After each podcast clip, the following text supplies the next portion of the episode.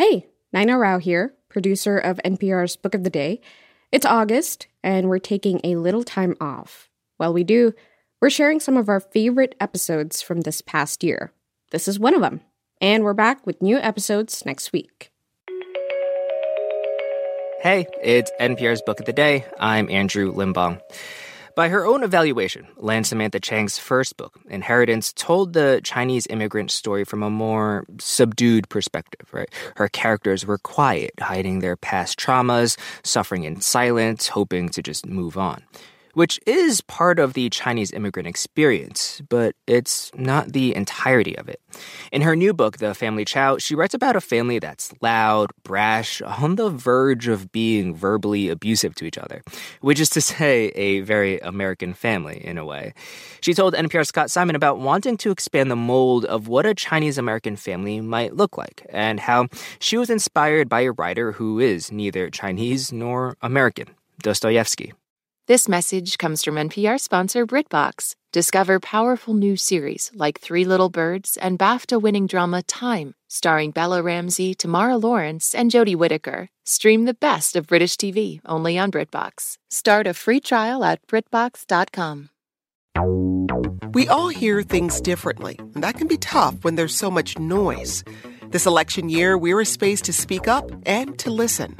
Listen to 1A for the latest on Election 2024, only from NPR.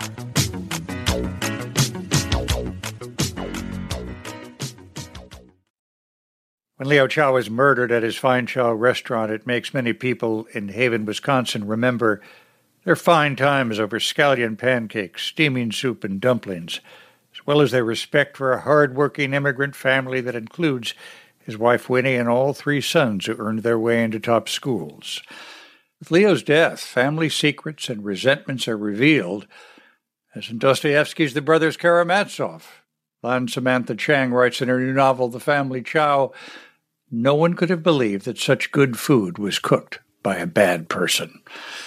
Lan Samantha Chang, who is the author of the previous novel, All Is Forgotten, Nothing Is Lost, and is also director of the Iowa Writers' Workshop, joins us now from Iowa City. Happy Year of the Tiger, and thanks so much for being with us. Thanks. Happy New Year to you, too.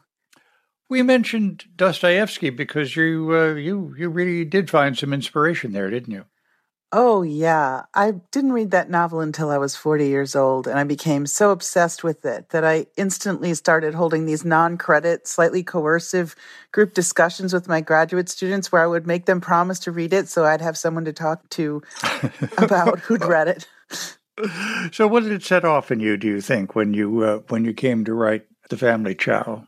At the time, I think I was undergoing a rebellion from the rules of writing that I had been taught. Mm-hmm. And I found in Dostoevsky this tremendous kind of permission to break these rules. And once I got started, I really couldn't stop. What are the rules to writing fiction? I asked the director of the Iowa Writers' Workshop. Well, so there are no rules, but... That's what I thought, yeah.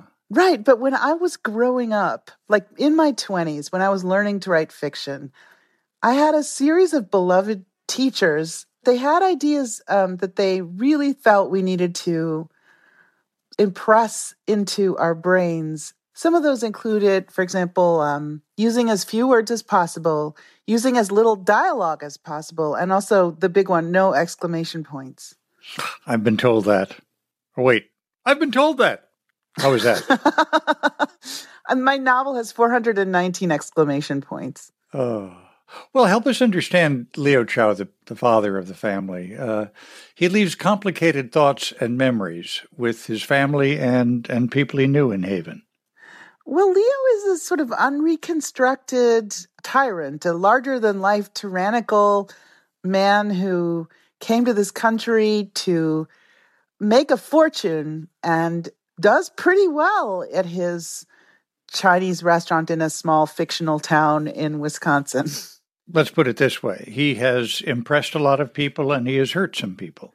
Yes, he has definitely driven his wife to a point where she's decided to leave him and go join a casual spiritual community of Buddhist nuns. And he has angered his oldest son who wants to take over the business. This is Dagou, yeah. Yeah, this is Dagou. He's telling Dagou, his oldest son, that he's not going to give him a partnership after Dagou's been working for the restaurant for 6 years. And there's Ming, who is financially successful but has personal challenges. James is the youngest.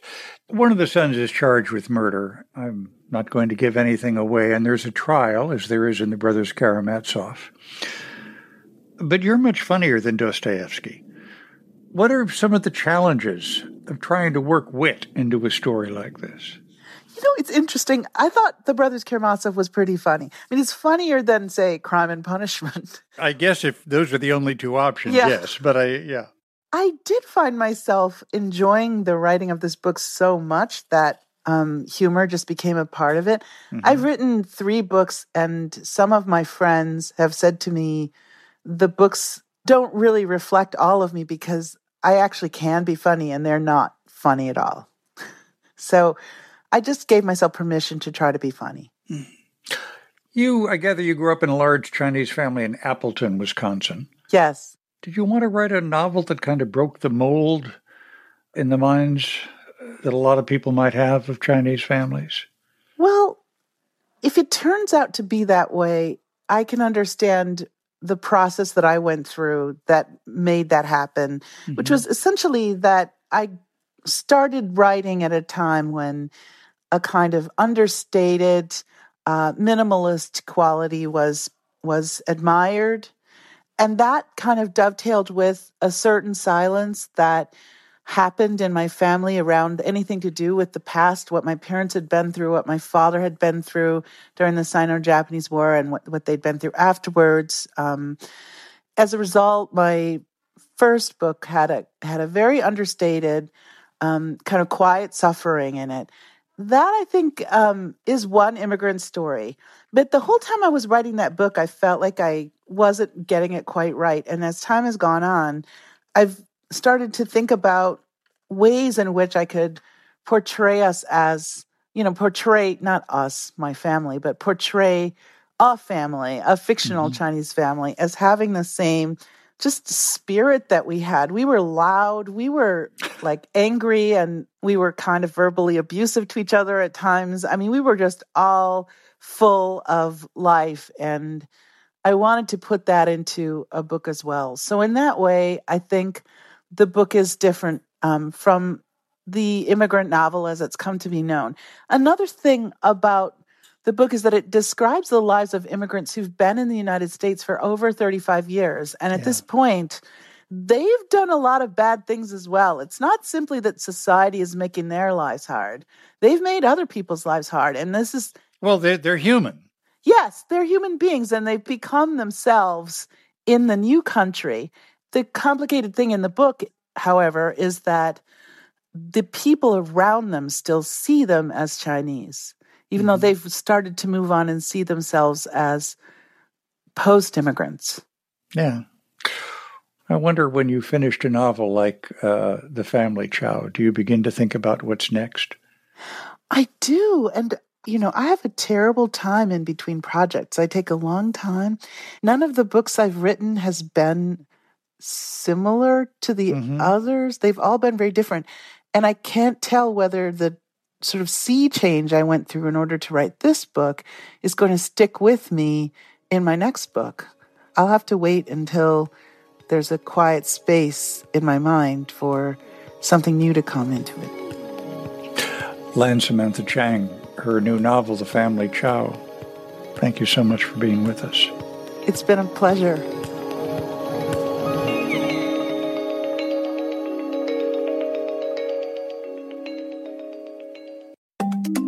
Drake and Kendrick Lamar have been lobbing some serious accusations at each other.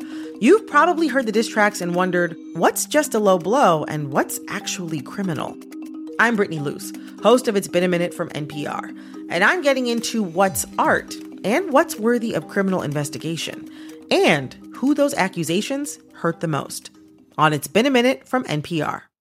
From the campaigns to the conventions, from now through Election Day and beyond, the NPR Politics Podcast has you covered.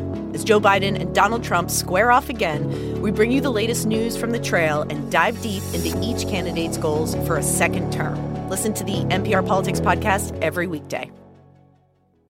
For the seventh year on the Code Switch podcast, conversations about race and identity go way beyond the day's headlines.